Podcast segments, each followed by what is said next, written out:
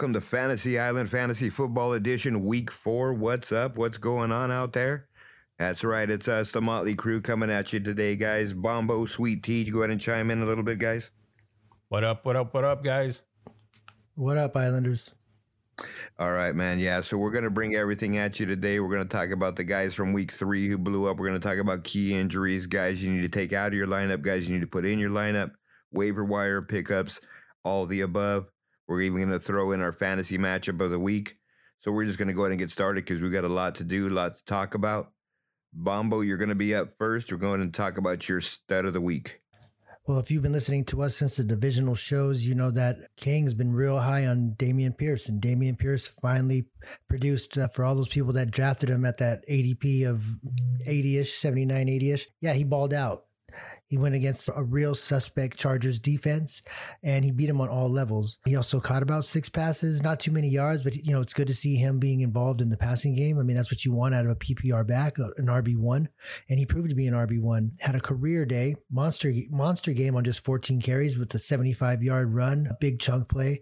Showed a lot of speed on that play. And he pretty much showed he's an all around back. I know that Lovie tried to be the old ball coach and go with Rex Burkhead in that first week, and people kind of got panicky. Well, anyone that r- rode out that storm and put him in their lineup definitely probably got a win this past week. So uh, Dameon Pierce is my stud of the week. No, I agree, Bombo. We had Dameon Pierce really had a good day. You know, I, I think that you know it showed that like you said, it's it's steps, right? So every week, you know, we were talking about this pre-shows. You know, every week he's getting better and he's got that upward trajectory and he broke out. You know what I mean? So, I mean, I'm gonna throw it at you, T. I'm gonna ask you a question, man. How how good do you think this guy's gonna be this year, T? I, you know what? If he keeps getting the touches and the reps, this Texas team doesn't lose by much. Yeah, they're not winning, but they don't lose by much, and they play hard. And quite honestly, I really think that since they don't have a lot going on, they're just going to keep feeding that kid the rock, and I would too.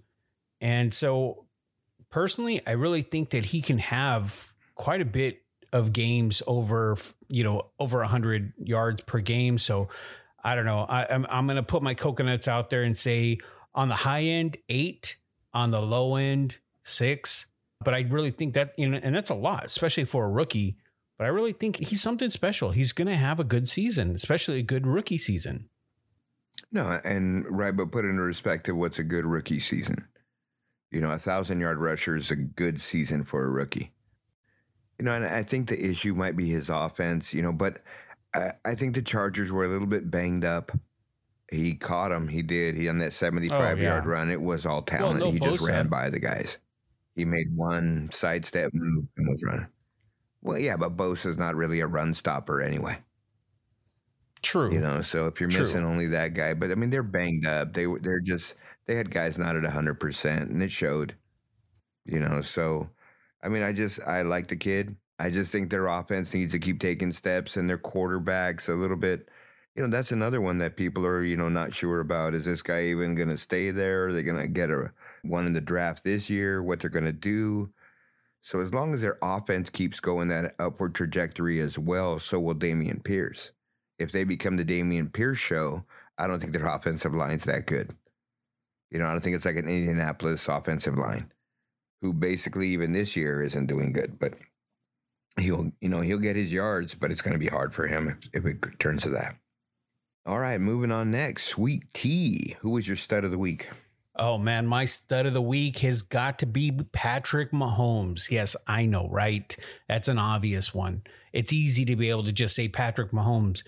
But listen to this. We called this out during the divisionals. Patrick Mahomes we said he was going to be a stud, even though he had kind of like a a you know island of misfit toys as his receivers. We knew that he was going to spread out the ball, but he had 249 yards passing. Yeah, it wasn't 300 yards. It wasn't over 300. He had 34 yards rushing, but he threw for three touchdowns. And I don't know if you guys saw that that little play that he made, that little flick pass when he it looked like he was going to run into the end zone and then he just flicked it up over the defender's head, and and Clyde Edwards Helaire caught it at the back of the end zone. I mean, guys shouldn't be doing that. That's like that, that's what you what, what they call like street ball type stuff. I mean that it's crazy. You don't see guys doing that in the pros. It's just The guy is special. He's always been special from day one. And for those fantasy owners that have him, they're reaping the benefits. They got to be loving some Patrick Mahomes. So this week, my stud of the week has got to be Patrick Mahomes.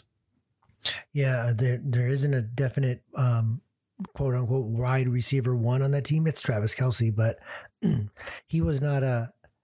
It just seemed like there wasn't a real big a concentrated effort to try to take Kelce out of the game, or it's half that and half he's just that good, right? But it's it's everybody else. You know, it's Juju making big catches on third down. MVS finally caught a deep one, and they're real creative around the goal line just to get people shovel passes. And yeah, like you were talking about that spin move and flip to Edwards Helaire. And what about Edwards Helaire, like leading the league in touchdowns right now? Just this guy refusing to go away and just doing his part in the offense. And I think that's what's going on right now. Everyone's doing their part in the offense. Number one person that's doing their part is Patrick Mahomes, the old consistency right there. So yeah, you're right. Anyone that has Patrick Mahomes as your QB one for your fantasy team, enjoy the playoffs. No, I agree, man. And I think another shout out goes to the coach, Andy Reid.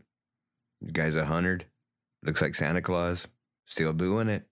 Still doing it. You know, really creative offensively, and the league just is they steal things from him.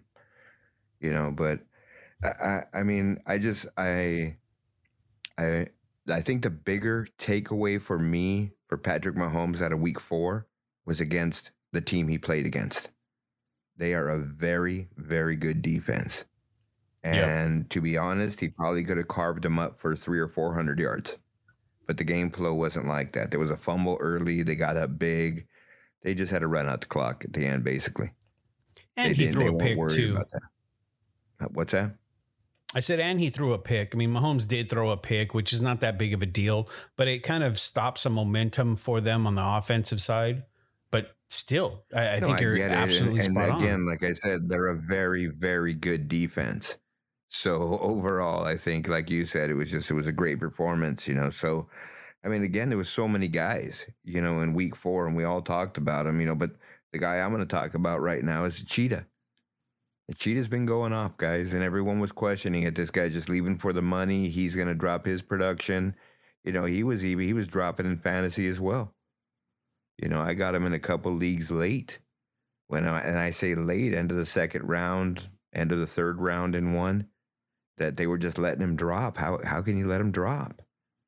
You know, and the reality is, is maybe he's like, you know, Bombo calls these guys quarterback proof because unfortunately Tua got hurt again. Tua got banged up last week. There was some a big fuck up with the neurologist. Everything else, he went back in and basically finished the game. NFL made a big stink about it. He passed the protocol all week. He played, started the game Thursday with the cheetah, and basically these guys they weren't doing the great the greatest. So basically, Tua got hurt before halftime and Cheetah had about 50 yards receiving. Teddy B came in, big Teddy B. And I was shitting my pants thinking, I'm done. Tyreek's done. I think Teddy B's got a stronger arm than Tua because he got it out there to him a couple times. And Tyreek Hill finished the game with 10 catches, 160 yards. And this guy has just proven he is unguardable. If you can get the ball to him in the right spots, he can run past anybody in this league. And this guy needs to start having the respect of being the number one overall receiver. I mean, look at, I mean, everyone always talked about Davante Adams. Well, look at his drop off in the first four weeks, guys, compared to Aaron Rodgers. So there is a drop off there. There's no drop off with Tyreek Hill. He's the first Miami Dolphin since 1970 or something like that. Paul Warfield to have two back to back games with over 10 receptions and 150 yards and he's playing good teams. He just did that against Buffalo, right? So he, you know what I mean. So there's there's a lot to be said of what Tyreek Hill's done in the last couple weeks and what he's going to do this year. And I think this guy's going to be right there in that wide receiver one category. Him, Cooper Kupp, and a couple other guys. You know, and it's tough for a couple other guys too. You know, the Justin Jeffersons are getting mic'd up you know, the Ja'Marr Chase is just nothing right now because they're not going to let him beat them. Let everybody else beat us. And that's going to be the formula for him. You know, and it's going to be tough on these second year guys and guys who broke out last year if they can overcome this. You know what I mean? Because their offense just isn't built the right way to get them open and scheme them open. But hopefully it works out. But Tyreek Hill's proven he doesn't need that shit. He's just going to run past the guy because he's faster than anybody. So go ahead and chime in, guys. Cheat is my guy this week, week four. Yeah, no, no, that, that that's a good call out there, King. Because I mean, I had my skepticism about him. I, I didn't think he was going to flourish in Miami. You know, just given to his history, and and you know, this guy's proven me wrong. He's proving a lot of people wrong. I know that you were kind of high on him. You kept saying, no, no, no, this guy, he's gonna ball out. And I think you even called it out in the when we went in the divisional rounds too. But I gotta say, I mean, fuck, I, I was wrong, and I, I I'm I'm gonna say it, and I'm not afraid to say it. I was wrong. This guy is quarterback proof, and he's balling out, and he deserves a hell of a lot more respect for that. Yeah, you mentioned Cooper Kupp and Davante Adams earlier, and even Justin Jefferson. They're known for being, you know, arguably the best wide receivers in the game because of their route running and their hands. But let's start giving some credit to Tyreek Hill for just being a guy you can't catch. And if he gets the ball in his hands and there's any separation, whether the defender's in front of him or the defender's behind him, he's going straight to the end zone. Like if he wasn't even, if you gave him a training camp at tailback, he would probably lead the league in rushing. So let's just, he's just an overall baller. So anyone that has, eh, I may not say he's the best wide receiver in football, but anyone who does say that has a legit argument and I can't look at him funny. Yeah, no, I agree. Just too fast, guys. He doesn't slow down in his breaks. That's the hardest thing. So he gets separation on everybody. It's just if you can get the ball to him in time. Because he's so fast, you can't judge it. That that's what Patrick Mahomes used to say.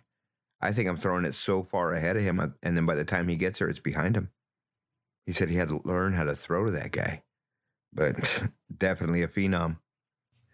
Definitely a lot of guys worthy of that list, guys. Great list. You know, and like I said, I know we were talking and there was just a lot of discussion between who even to put on that list this week. So, I mean, there were some other games out there where guys went off. Tom Brady went off again this week. You know, I mean, he's he's still doing it, the old man, with, you know, a half a receiving corps. So there was a lot of guys worthy of that list. So what we're going to do now is we're going to move on and we're going to do something a little bit new, guys. And it's going to be our matchup of the week, our fantasy matchup of the week. We picked a game and I'm going to just throw some questions out and talk about some basically pin these guys head to head, put these positions head to head. So our fantasy matchup of the week is going to be the Raiders against Kansas City Chiefs on Monday night two teams loaded with fantasy relevant guys. The Raiders sort of came out in the first couple weeks and were doing good, and they just sort of those games slipped away from them. They got to 0 3 last week. They got on the right side of it. They beat the shit out of these guys. Denver. Denver stinks. And I, I think they're going to start making some noise. I think they're going to start getting rolling here. So I think this is a good matchup, guys, to talk about. So, first question goes to you, Bombo, and we're going to talk about quarterbacks. All right, we're going to talk about the quarterbacks on these teams and who do you think has the advantage there? I mean, really, I mean, obviously it, it might seem, you know, and on the easy side that it's Mahomes, but Mahomes or Carr here in this game. What do you think? It might be a little closer than the average person would think. Gonna go advantage to Mahomes just because he does it more. Like we've just seen fantasy humongous fantasy games out of Mahomes just more often. But as for real football, could come down to either one because both of the defenses are, are real suspect. They give up big plays. The Raiders have less wins, so they give up more big plays. But Kansas City is not a defensive powerhouse. You can throw on them. And the Raiders' weapons are starting to click. The running game is, is starting to get going. If Carr doesn't turn the ball over, he has the potential to put up four touchdowns just as much as Mahomes. So I think you hit uh, the nail on that, the head there, Bombo. Because, right, Derek Carr has twice as many picks as Mahomes. He's got four picks already in four weeks. So as long yeah, as he doesn't turn it over, right? I mean, the crazy stats, right? Derek Carr has 94 completions. Mahomes only has 97, only has three more. You know, Derek Carr has 1,038 yards passing. Mahomes has 1,100. So they're within 100 yards of each other, 70 yards. But the big number is Mahomes has 11 touchdowns. Derek Carr has six. And he's got four picks. So, I mean, it is what it is. So let's talk about those running backs there. right? I mean, obviously, another, like you said, Clyde Edwards Helaire busting out, leading the league in touchdowns right now. Even though he's only got two rushing touchdowns, he's got three receiving touchdowns. He's got five total. And Josh Jacobs seems like he found his groove last week. And I think the Raiders found out what they want to do. And he had a big game over 100 yards. Another one of those guys that just missed the stud list with a couple touchdowns. Sweet T, who's got the advantage there? Josh Jacobs, Clyde Edwards Helaire. You know, King, I got to say that uh, it's going to be a tough matchup between those two, you know, those two backfields. However, I got to give the edge to Jacobs. You know, he he balled out last week, shows what he can do, kind of shows what everybody expected him to start doing this season, and that offense really started to click. You know, Kansas City, their front line on D is a little bit suspect. They let up some big chunk plays, and once you get that guy rolling, it's hard to stop him. So I got to give the I got to give the edge to to Jacobs. I mean, over 160 something yards, two touchdowns last week. I mean, the guy just balls out. Now, to your point though, Clyde Edwards Helaire, he's gotten a couple, what, three touchdowns in the air. So that's that's a little bit different dynamic that Jacobs really doesn't do. But you know, giving giving the backfield and kind of the whole situation with Jacobs just in the contract year and he's starting to run hard and that offense is starting to click yeah, I really got to give the edge to Jacobs this week. Yeah, no, and I think Jacobs, you know, he, I, think he's been running hard all year. I think it's one of the offensive line and the offense not clicking. You know, if you don't get first downs, they're not going to run the ball. He did have a 40 yard run mixed in there, and that's what we said, right, guys? These guys have to have a big chunk to have a big day. But, you know, I, I, I don't know. I think the Raiders really played stout defense. I mean, you know, one of the things we're going to talk about, obviously, during our injuries, is they played Denver this week and they put my boy Javonte out for the year. But they he wasn't getting any yards before, and they really couldn't run the ball after. And they really shorted up this last week. And I think their defense isn't as bad as everyone thought it was. You know, I don't think they're stellar, great, you know, but Buffalo style, but I, I think they're pretty good. They're decent. So all right, man, we're going to go ahead and we're going to do something now. We're going to talk about the tight ends. So, really quick, T, I'm just going to ask a question Kelce or Waller? Oh, Kelce for sure. Bombo, Kelce or Waller? Kelce. I agree, guys. I just think Waller needs to step up a little bit more. You know, he hasn't shown anything this year, so I don't think there's really much discussion uh, in who's really going to be picked there. I think definitely Kansas City has the advantage at tight end with Travis Kelce. He's already got 26 receptions, 300 yards for the year three touchdowns. He's averaging over 12 yards a, catch. So he's right on pace to do what he always does. I think the receiving corps, though, and I'm going to break it down. Both you guys are going to get a shot at this, right? So just let's talk about. I'm to let T talk about the Raiders receiving corps, and going to talk about Kansas City's receiving corps. So T, just talking about the guys that are really making a difference right now for the Raiders: Mack Hollins, Davante Adams, and Hunter Renfrow's questionable. You know, he had a pretty decent week two game until he fumbled and got his head split open. But those three guys, T, what do you think? I mean, can they be fantasy relevant against Kansas City's defense? Well, obviously, Davante Adams, yes. Hollins is starting to kind of get some good looks and he's getting some catches. But I got to give the edge to KC on this one. Even though they don't have a lot of big names and stars, they spread the ball out a lot better. All right. Yeah. I, I, mean, I think too. I think the thing with, you know, Raiders, you know, offensively, they they are going to start to open things up a little bit. I think the run's going to open up the pass a little bit more. And don't sleep on Mack Hollins, guys. This guy is he's he's balling out the last few weeks, and he's right up there with stats with everybody else. And remember, they let Zay Jones walk. Zay Jones wanted some bigger money that they really couldn't afford because they knew they were going to pipe up Davante Adams. So they had to put that money into the Davante Adams ship. You know, so uh, I think they're pretty viable there. And I think at some point, guys, I know we all said Kelce, but I think if if Waller can just help these guys a little bit, you know, and at least show up, I think it opens things up tremendously on the outside. You know, and I think they, they forced the ball to Davante. I get it. I understand it. And then they got the, you know, the mix of guys on every team who are the backup guys who we never hear of that, you know, why the fuck did they score a touchdown? Because you never hear of them kind of dudes, you know, kind of shit. But, eh, and I get it. But I mean, I think they're going to start clicking, man. And I think the Raiders, you know, their receiving corps can, they can do some work against Kansas City. You know, I really do. So, what do you think, Bombo? You think that, you know, let's talk about Juju Smith Schuster, MVS, Mecole Hardman, you know, even Skyy Moore thrown in there. You know, uh, can those guys put up some big numbers or decent numbers against the Raiders? And if so, who do you think might have that big game for them? So you got to think about the history of these teams recently in like the Patrick Mahomes era. It's either really close, hard fought, out of nowhere, these two defenses start having something to prove, or it's Kansas City 52, Las Vegas 14, right? If it's if it goes that way in the way of blowouts, I expect every fantasy relevant or semi fantasy relevant player for Kansas City to go off or at least have a touchdown. Everyone you mentioned. MVS, Juju, maybe even get the rookies involved. That's if it's a blowout. If it's a closer game, I think there it, we're going to see a more familiar faces scoring. Give a probably have to give the nod to Las Vegas when it comes to just overall fantasy star power and who could score because Kansas City's doing it receiver by committee, right? So they're getting the ball down the field with Juju and MVS and Hardman. I don't care who's catching it, the touchdowns are getting scored by Patrick Mahomes.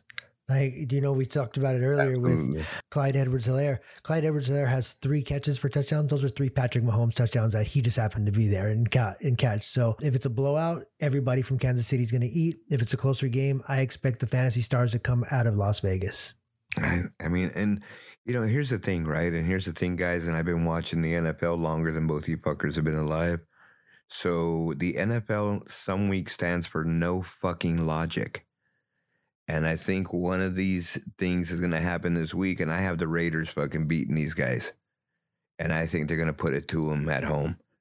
So I just got that feeling. You know what I mean? Because there, eh, there's no logic to the NFL, guys.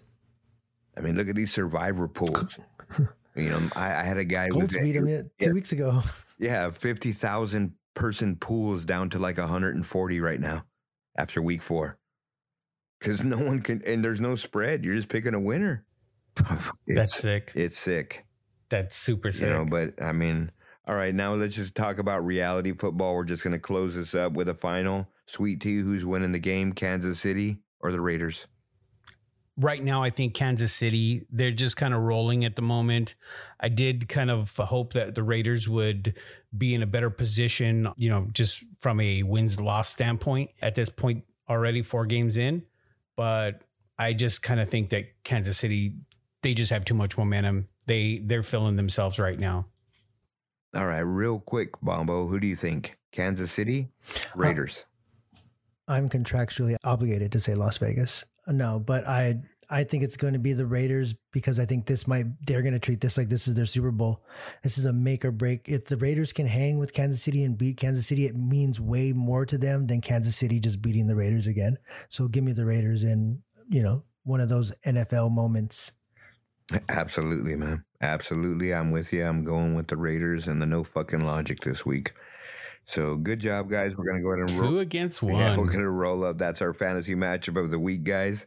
We'll go ahead and talk about it a little bit in the next show and just sort of see how those guys did. Hopefully, one of them makes the stud list, and we can talk a little bit more. But we're gonna get into our week five starts now, and we're gonna go ahead and start with Sweet Tea. Who's your week five start? My week five start this week has got to be Saquon Barkley. Had 162 yards, total yards, 146 on the ground, 16 receiving. I mean, this guy, he's getting a massive workload. They don't have any receivers right now. And so they're just kind of feeding him that rock. And I'm looking for a big week against Green Bay this coming week. I, really think, well, Green Bay to me is, is, I don't know, the, the, Green Bay is Green Bay. I'm not going to give them any props for anything. As Bombo said, contractually obligated. I cannot root for them in the slightest. So I got to say, Saquon Barkley is a must start. Saquon's been balling out. He's been tearing it up. And again, you know, I think every Saquon owner sort of holds their breath every time he touches the ball. You know, but every game this guy gets through. is just a big step for him, and that's huge. And and we said it, guys, and we all said it. You know, in the divisionals is, you know what? Hey, you know, if this guy can stay healthy and upright for 14 or 15 games, he's a league winner. He's just that good. It doesn't matter how good his team is. So he's one of those kind of guys. So. Absolutely. All right, no, good pick. What do you think, Bombo? Who's your week five start, buddy? My week five start and start him going forward is Chris Olave from the Saints. A sweet tea was high, super high on this guy all summer, letting everybody know that's a, such a steal for the Saints to get in for that offense. And it's another example of an Ohio State receiver that we watched ball out on Saturdays get to a team on a Sunday and just take over. We've seen it time and time again. He probably started off third on the depth chart start during training camp. He had guys like Jarvis Landry above him, and you know, some you know, there were some injuries that went down. But honestly, Olave's been in the starting lineup and balling out since day one. Tons of air yards. He's gets overthrown a lot. Jameis, you know, Jameis is Jameis, and Andy Dalton came in and did a little bit for him. But if Olave can stay healthy, you know, we want him to stay healthy. He did have an injury scare in there a little bit last week. He's an every week starter now, especially this week against Seattle. Super suspect. And I think this might be the Olave breakout game where we're looking at him the way we start. We are looking at Justin Jefferson a couple years ago when he broke out. So give me all the Chris Olave and shout out, shout out to Sweet Tea for being on that train early. No, absolutely. I think the thing that sort Well, of thank you. concerns me is, like you said, you know, the red rifle or the red water pistol. Now, well, Andy Dalton is in there, and if he can't really get it cooking for him after another week, then you know I'm a little bit concerned. Not sure how bad Jameis is. Hopefully, it's not too bad, and he can get that thing rocking and rolling again with Olave. But a great pick. You know, I think that you know these rookies and these guys in new teams really are making a difference. And the guy I'm going to say for my Week Five start is going to be Christian Kirk. Christian Kirk, you know, he went to Jacksonville as the number one guy. Everyone was saying, "Is this guy worth the money?" I didn't give a shit. I just followed the money. It's one of my things I say: follow the money. I drafted this guy in as many leagues as I could. I know T sniped him in one league I'm in with him you know, and I think T's reaping the benefits a little bit. You know, this guy every week has performed, you know, and I think the big step is Trevor Lawrence again, you know, the the viability of his quarterback now with the coach. You know, and Christian Kirk's been consistent, guys. You know, I mean, the first week he had five catches for 50 yards, 54 yards, and that was his lowest game of the year. Last week in a freaking monsoon in Philadelphia where the rain was going sideways, 30 mile an hour winds. He only had two catches for 60 yards, but he had a 45 yard 45 yarder. And he's breaking long ones. You know, every week he's scoring. If he's not getting touchdowns, he's getting big yardage games. So there's been four games so far, and he scored basically in all of them. So, I mean, like I said, I'm just going to keep this guy in my lineup. He's my wide receiver two right now in a lot of leagues. You know, in one league because of injury, he's my wide receiver one at this point. You know, I didn't have a lot of depth there. I went running back heavy, but you know what? I think he can carry the load. I think he's going to end the year with 12 to 13, maybe even a little bit more than that, 100 yards and at least 10 touchdowns. I mean, he's already got three after week four. So going into this week, hopefully he'll do a little bit better. And then he did last week in the monsoon. They have a great matchup against Houston. And Houston will give up a ton of points always to everybody. They've given up a 100 yard receiver to everybody they've played this year. So I'm starting at all points and probably in my DFS too, Christian Kirk. Great. That's pick. a great, great pick. Yeah. Christian Kirk's I, doing I, it right. I love that. I mean, he's, you don't have to throw him Calvin Johnson, Randy Moss balls, but a slant for Christian Kirk could be just as deadly. He's just a great route runner, and at five eleven, like two hundred and five pounds or whatever, he's kind of got that little bit of that Tyreek Hill. I mean, no one's really Tyreek Hill, but he just finds ways to get through any type of zone. He, he has hands, can take it over the top. Just a great all around receiver. And like you like you were saying, as you see Trevor Lawrence become more comfortable and start putting up numbers, you're going to see Kirk put up numbers, and and their ascension is going to go hand in hand for years to come. I agree. And Christian Kirk is almost like Matt Stafford's Cooper Kupp, the one that's going to help him get to that next level. And that's what Christian Kirk's doing for Trevor Lawrence. He's going to get him to that next level, and I think they're going to do that together. So, you know, I'm just riding this guy, and hopefully he has a big year. So I think, you know, just keeping this thing going, guys. You know, I know those are our starts this week, but what about our sits? You know what I mean? I mean, Bombo, who who do you think you just got to sit this week? He's been a starter for you, man, but you know what, dude? That's enough. let's go ahead and give it a ride, and we're gonna let somebody else take a shot. Who do you who do you got your sit? I am sitting Zeke versus the Rams, and this has nothing to do with the Rams because remember my sit last week was Deebo Samuel, and I don't think the Rams were listening to the show. Maybe Deebo was listening to the show, but they couldn't stop a nosebleed when it came to that guy. I think that they're going to fare a little bit better against Zeke more because he's not going to be getting the opportunities that we're used to seeing from Zeke. He's getting outplayed by a guy in his own backfield. Pollard looks more explosive. He, they're they're giving him the more key touches that could lead to bigger yards and scoring, but they're really giving Zeke the ball to kill the clock, get short yardage. This is not a role that he's used to. He's kind of getting phased out the way that like like a Jonathan Stewart got phased out later into in his career after being a big home run hitter. I mean, without the volume, I think Zeke just doesn't get enough touches to where at a per touch basis he's going to give you a lot of fantasy points. We're starting to see the change of the guard in Dallas, and they're taking a little bit of pressure off of Cooper Rush by running the ball with Pollard, not with Zeke. I think now they're more comfortable with him airing it out. And I also think that this Dallas team is going to start to put some aerial acrobatics on display and start use a lot more of their weapons with Gallup, Noah Brown, and CeeDee Lamb. And let's get Dalton Schultz involved as well. All of those lead to me saying bench Zeke. Bench Zeke. I'm with you. I agree. All right, T, who's your bench sit your ass on the bench for week five?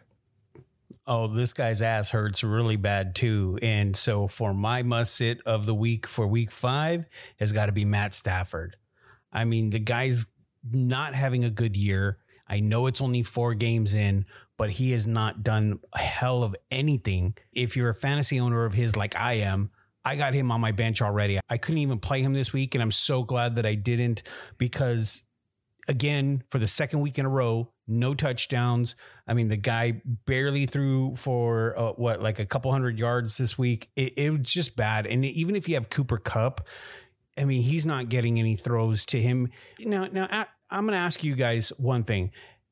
If you guys would were watching, you know, Jay Cutler back in the day, body language, you know, when he'd miss a throw and he just kind of didn't care. He just kind of like had this look on his face, like, ah, fuck, whatever, I don't care and he just kind of had that awful body language and everybody would call it out. That's what I'm seeing right now in Stafford. He's overthrowing. I saw Cooper Kupp go up, climb a ladder trying to catch a ball and he almost got killed because he got hit bad.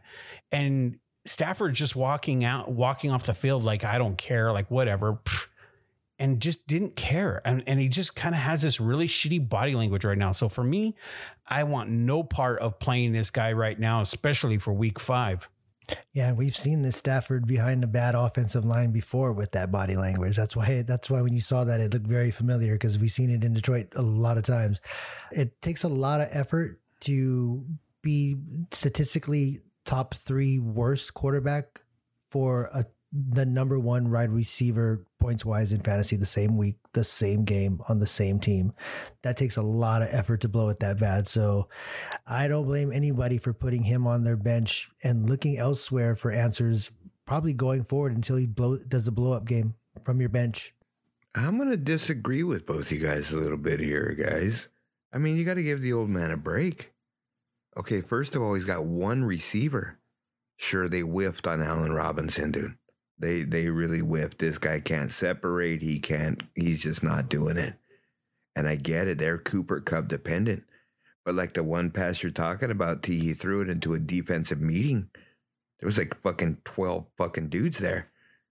You know what I mean? It's the only yeah, place yeah, he could have bad. put it without getting picked.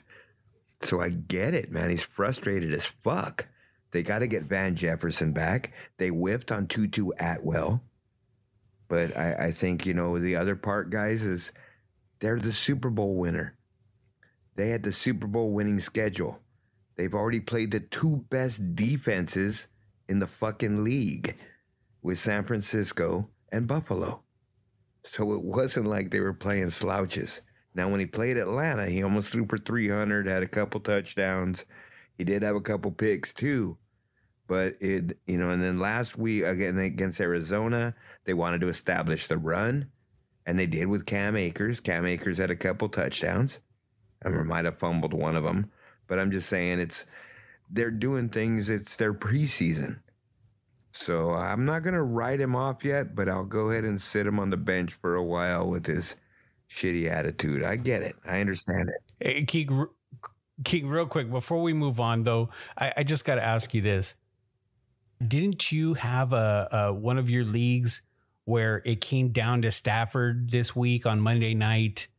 And what was the outcome of that one for you? Did you guys win well, that no. I don't look at it like that. I, and I, that's the thing that a lot of people do, right? You have one guy left and you got a big pile of points to overcome. It's not on that one dude. Your team took a shit. There's, you know, how many other guys and players on your team.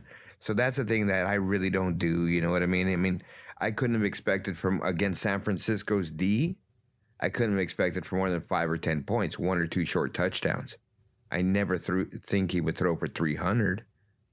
You know, I thought maybe one or two touchdowns, five or 10, and maybe a five point win for my coach because we get a coach in that league. But I, I just was up against it because my team didn't perform. You know, and there was no one else really supporting. I had like three or four guys only score. The, the scoring is a little bit weird, but I mean, and I get it. You know, in that league, especially, you want a guy that scores, and he'll score for us but I think you know the way it is is it just it's he needs to do better. And then say in the, the regular ESPN formats, I don't know if he can do any better because really, what can he throw to? Tyler Higbee and Cooper Kupp. There's really no one else. I mean, Skowronek. If you look at it, Skowronek's getting more targets than Allen Robinson. Yeah, they Yeah, keep on, he had they a keep couple on big flirting plays, too. That, uh, they keep on flirting with the Odell coming back in second week of November. Every every time the Rams Odell are on They TV, got to that's do all they whatever talk about. guys, to get Odell back there. But remember, he's coming off of an ACL. So, I mean, he's going to be better than anything they got, obviously, I think. But what if he says, fuck you, I'm going to Buffalo? Because Jamison Crowder just went down. Right? I don't know. It's going to be a crazy, crazy season. I'm going to go in and talk about my week It five already is. stat. I'm going to go to talk about my week five sit your ass on the bench. And I know there was a little bit of an injection last week and everybody's pumped up.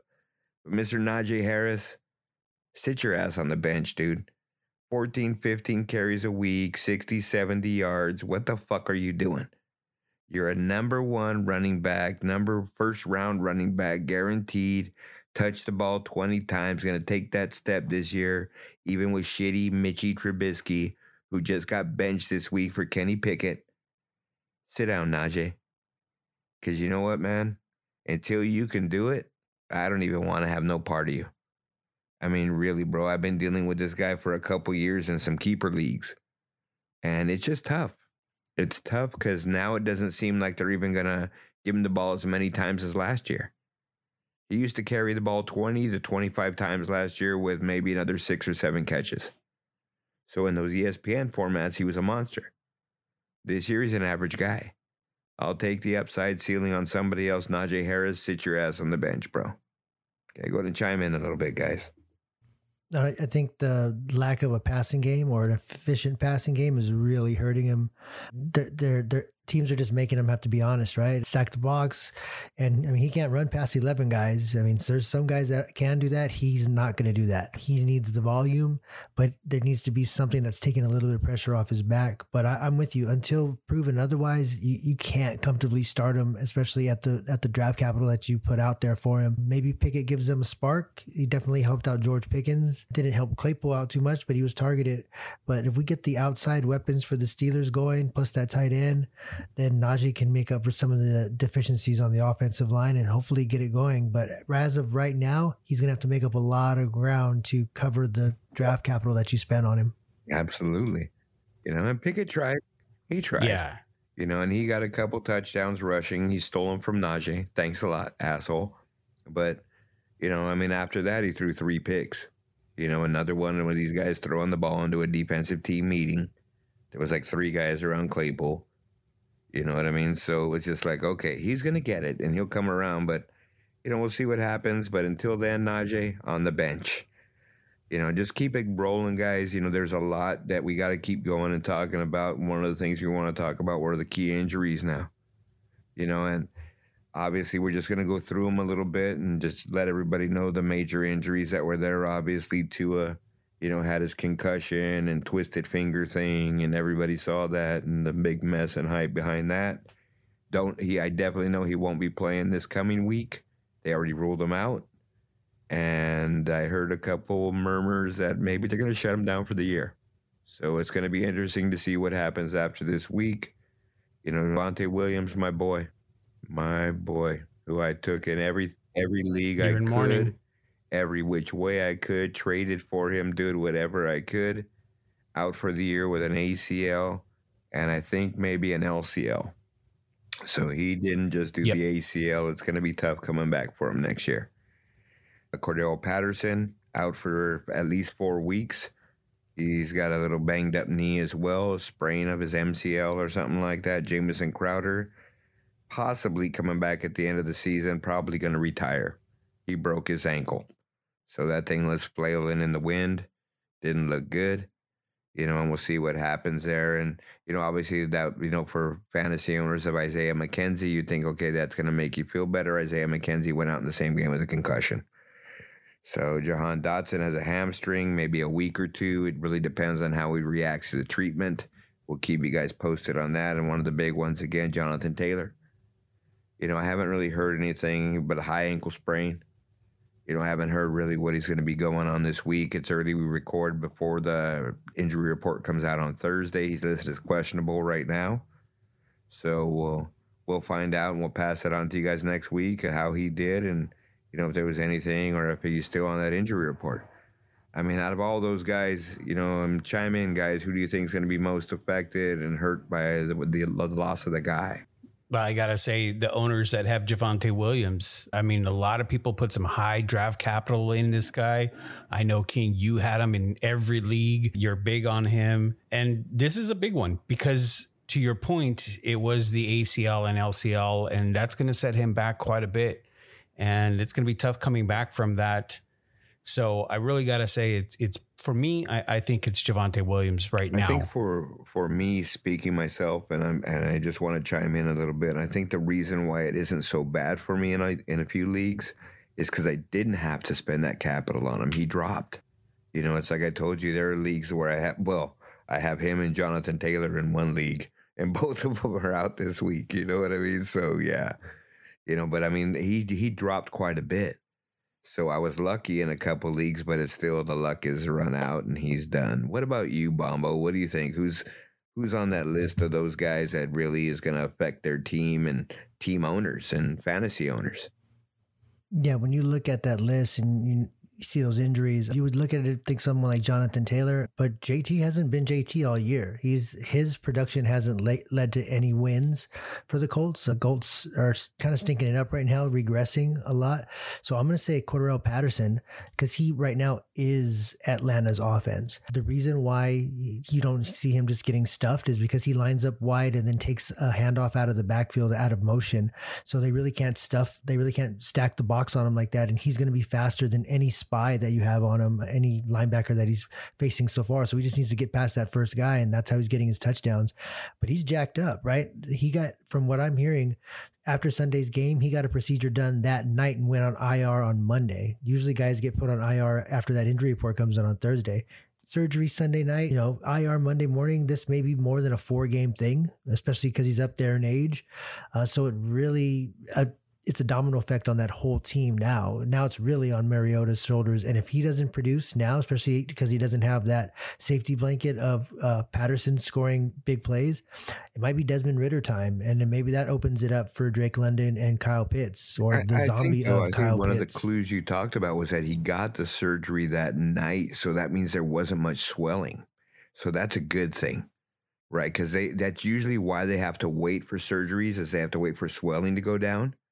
So that's a good thing. So maybe it isn't as severe. So, and remember, man, it's just amazing how these guys do it. But you're right, Bombo. Great call out. Cordarrelle Patterson is everything. Here's a little thing for you guys, dude. Cordarrelle Patterson has started, started, not rostered, started in over 70% of ESPN leagues, or he was in the first four weeks on an average, 70%. So guys were relying on him, you know, and even like on a shitty team, like you said, the guys, you know, that you know, invested even higher draft capital. to Kyle Pitts and these guys, they ain't doing shit. Drake London, you know, he's splashing a little bit, but the guy there is Cordarrelle Patterson.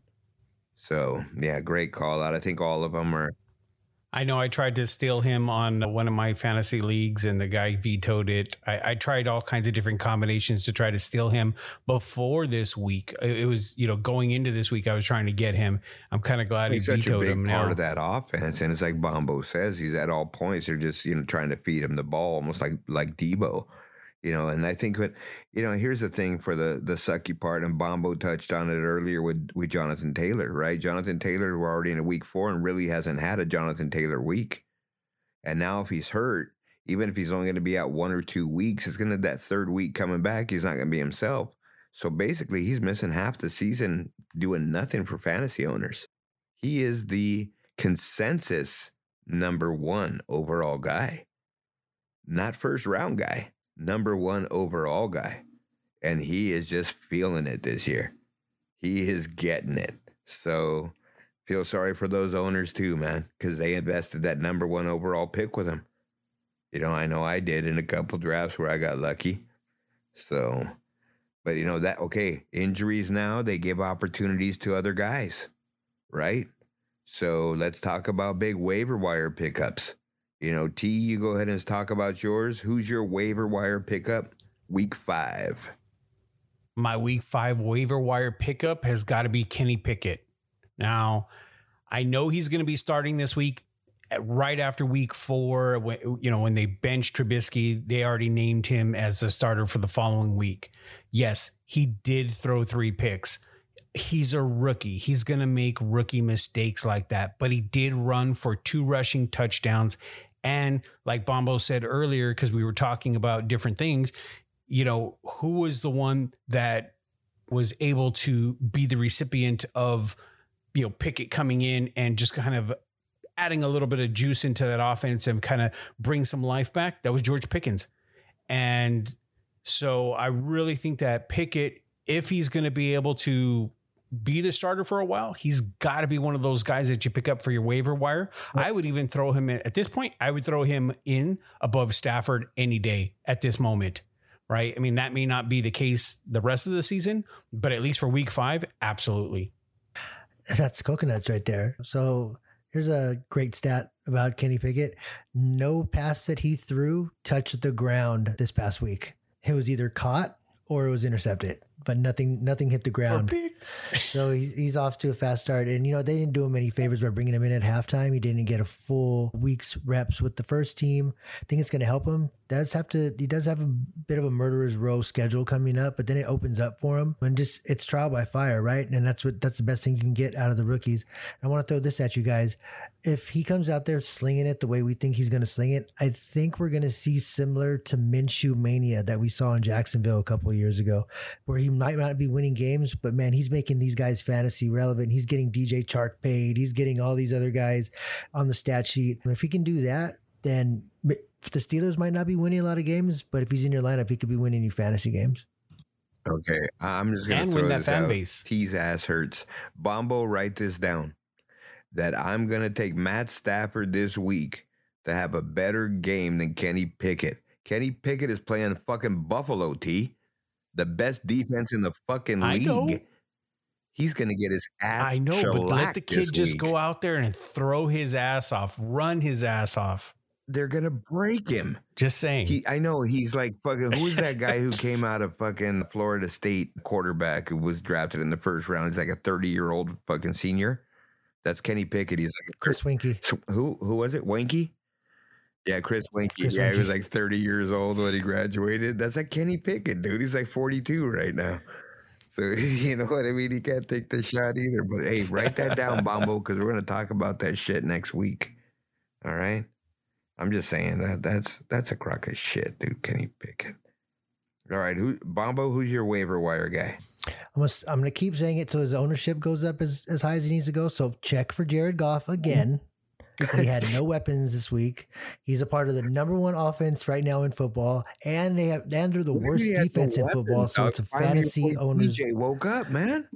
TJ woke up, dog. just pick up Jared Goff. But if your league mates are smart and he's gone, go for Mike Boone. We talked about Javonte Williams and the disaster of his injury and what it's going to do to that team.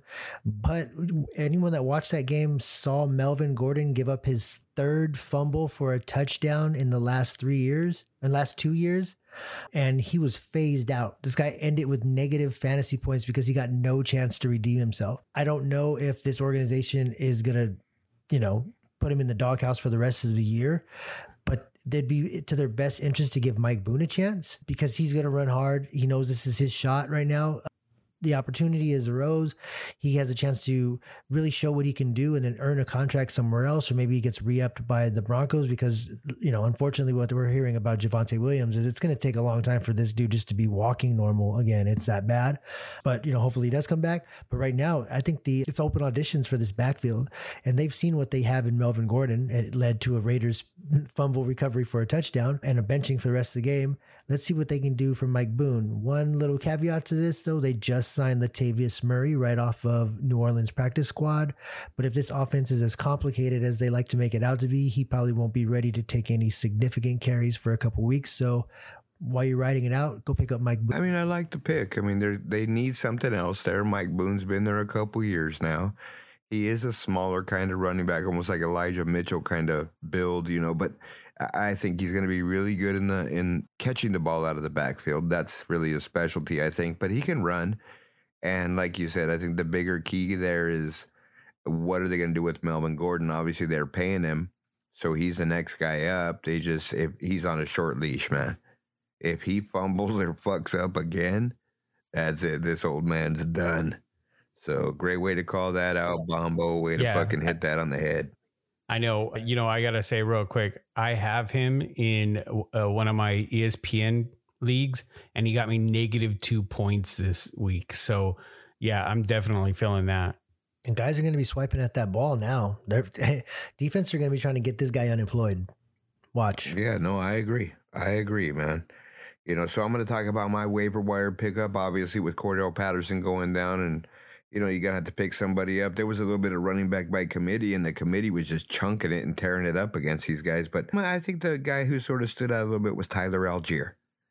You know, I think Tyler Allgeier, he, he was a stud at BYU. He was a really good running back, solid, and got a little bit of opportunity last week to show what he can do. Now, it's like we said again, guys, right? I mean, they need that little chunk to have that bigger game. He had 10 carries for 84 yards, but he had 42 on one carry half of them on one carry. And then that takes him back down to about what he was before, you know, maybe a three to four yard average guy. You know, he was chunking at eight carries, 26 yards, 10 carries, 30 yards, six carries, 25. So he wasn't blowing the doors off anybody. But I think at this point, maybe he's it's slowing down a little bit for him. You know, he's probably actually seeing the holes now, not just running into guys. You know, so he's going to start, you know, getting the feel of it a little bit better. And he's a good athlete and he's going to get trial by fire. So I think, you know, the difficulty of finding starting running backs in fantasy football, you know, and obviously these are how some of the stars are born. So Tyler Allgeier is my week five waiver wire. What do you think, guys? Yeah, and like you spoke about earlier, King, follow the the ascension map, right? Like the, he went from healthy scratch in week one to a few carries in week two. and Then Damien Williams goes down, so now he's going to get an opportunity in week three. Week three, him and Patterson share some carries.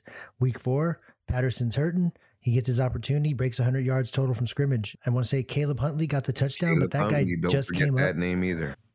Yeah, he just came up off of the practice squad. They were still trying to decide if that guy's going to play special teams or not, and he didn't. So he's going to be strictly just a running back. It may be running back by committee, but I got Allgeier at least getting the first crack at it. And like you said, you know, maybe this is the the birth of a star. That's how it starts sometimes, man. It's the NFL, guys. Everybody needs those opportunities. Everybody gets them at some point, right? So okay, man. So we're gonna, you know, that wraps us up for our fantasy. We're just gonna drop a little bit of some DFS information on you. We went a little bit long today, so we're just gonna wrap it up right here. We're just gonna talk about last week's results. We'll talk about next week's results, and we'll throw a little bit extra in. We'll talk about the following week, this last week of what we did. But it looks like Big Bombo there won the week, huh? You know, obviously it was a tough week, guys. Bombo won the week because of Penny. Because so whatever he, got him a ton it didn't matter. He won the week. Oh no, you know what I, I- mean? he did Someone's absolutely. a little salty there, Bombo. Do you hear that right now? I lost the Hey, week. You know, I didn't crack a hundred, but I beat you guys. So shout out to dude, I me. didn't But say shout any out to you scores, guys, dude. man. See how you are, dude. I didn't throw that out there. Did you guys? Okay, look, here it is, dude. Is that's the thing, right? I didn't want to fucking embarrass all of us. Just But dude, that was a out there. crazy ass week. All the studs didn't do shit. But you typically in these things to win money, you got to be in the 120s, 130s, and that's to win the bottom money. To really win that thing, you got to be in the 160s, the 180s, sometimes even a close to 200. So think about that, guys. The winner uh, last week was up around 200, maybe even more than that. They just, you know, what I mean, it's crazy how these things work. You know what I mean? But, you know, hey, we did what we did. Thanks, Bombo, for letting everybody know none of us broke a hundred. Because obviously, if you won, you know what I mean. Yeah, you were higher than me, and T came up the rear. He took a shit. He was bad. You know what I mean. But hey, that's what you get, T. I'm just saying. Keep it up. Hey, both your both your guys' defensive picks from last week scored touchdowns. They So, were the cheapest as, as huge underdogs. Well, is it okay? as No, huge underdogs. Isn't that the thing too, Bombo? Right? You know, in fantasy football, and we mentioned it a little bit. Don't take your defense as high because there's never been a repeat defense that's been the best. It's always been somebody else. So you can get a good defense. You know what I mean? And week by week, just a matchup. No fucking logic, like we said. Closing arguments coming at you. Sweet tea. Your closing arguments, closing thoughts. Well, my closing thoughts is actually kind of apologizing to you, King, and kind of throwing it out there and saying, hey, you know what? You were right. I'm not above admitting when I was wrong. But when we were in the divisionals, you know, we went over and we talked about Gerald Everett coming over from the Rams to the Chargers. And I was like, you know what? This guy didn't do anything with the Rams. I can't see him doing much but being a blocker over there for the Chargers. But this guy's a big part of this offense, and he's getting a lot of yards right now for a tight end. He's had already two touchdowns, and he dropped a touchdown, you know, for what week two, I think it was. So he could have already had three. This guy is a pivotal part of the Chargers offense. And so I just wanted to kind of tell you right now, even though we're only four weeks in, I'm recognizing it. And I'm just going to fucking say it, man. I was wrong. And this guy looks like he's going to have a really good year for them. I agree, and it, it all starts with the quarterback too. You know, I mean, they really didn't scheme him up over there. They're not scheming up their tight end. They really want to be wide receiver friendly in the Rams, and the tight ends are the last option, and it showed with him. But he had some big flashes there. They just didn't get the ball to him enough. Chargers are getting the ball more. Closing thoughts, closing arguments, my anything coming at us? Bombo. Yeah, so pub, uh, you know, public service announcement to all the listeners out there: help us not see fantasy football go the way of NBA basketball with the three point shot.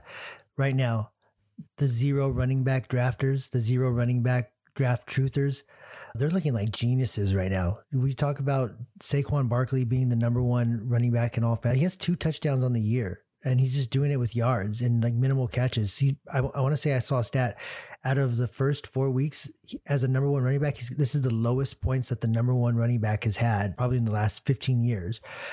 Meanwhile, wide receivers are blowing up, right? I mean, you guys got like Jahan Dotson, who's like the third option on his team, is leading the league in reception, receiving touchdowns. So everyone that went super wide receiver heavy and waited on their running backs, that's now 4 and 0. You're making all these old school guys like me who want to draft a running back in the first two rounds look like an idiot, look like a fossil. Let's not let let's not let fantasy get to that point. Let's keep it balanced. I want to see more out of these running backs because right now we're looking at you know Alvin Kamara stinking it up. We talked about JT stinking it up. I mean Christian McCaffrey's doing what he's doing, but he's also scaring everybody with another injury concern every week. So I really want to see a lot of these running backs that some of us drafted in the first round, first two rounds, really start to to blow up over these next few weeks.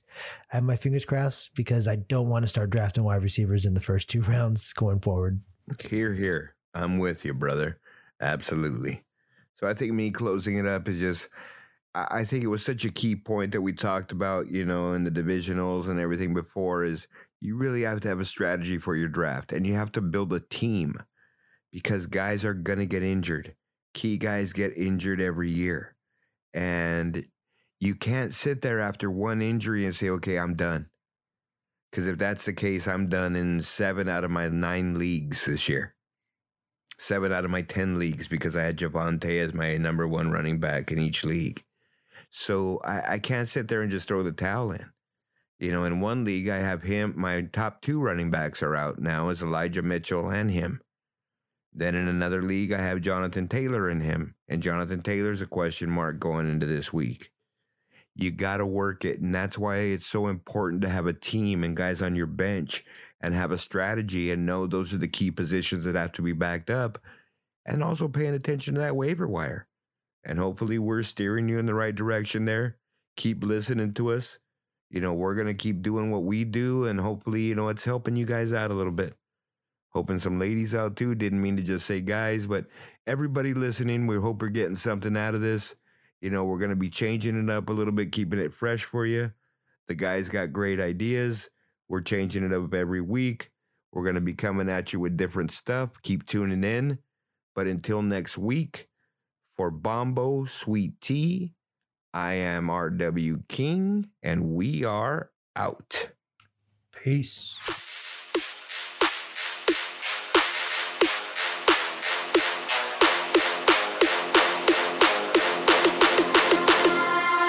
Yeah.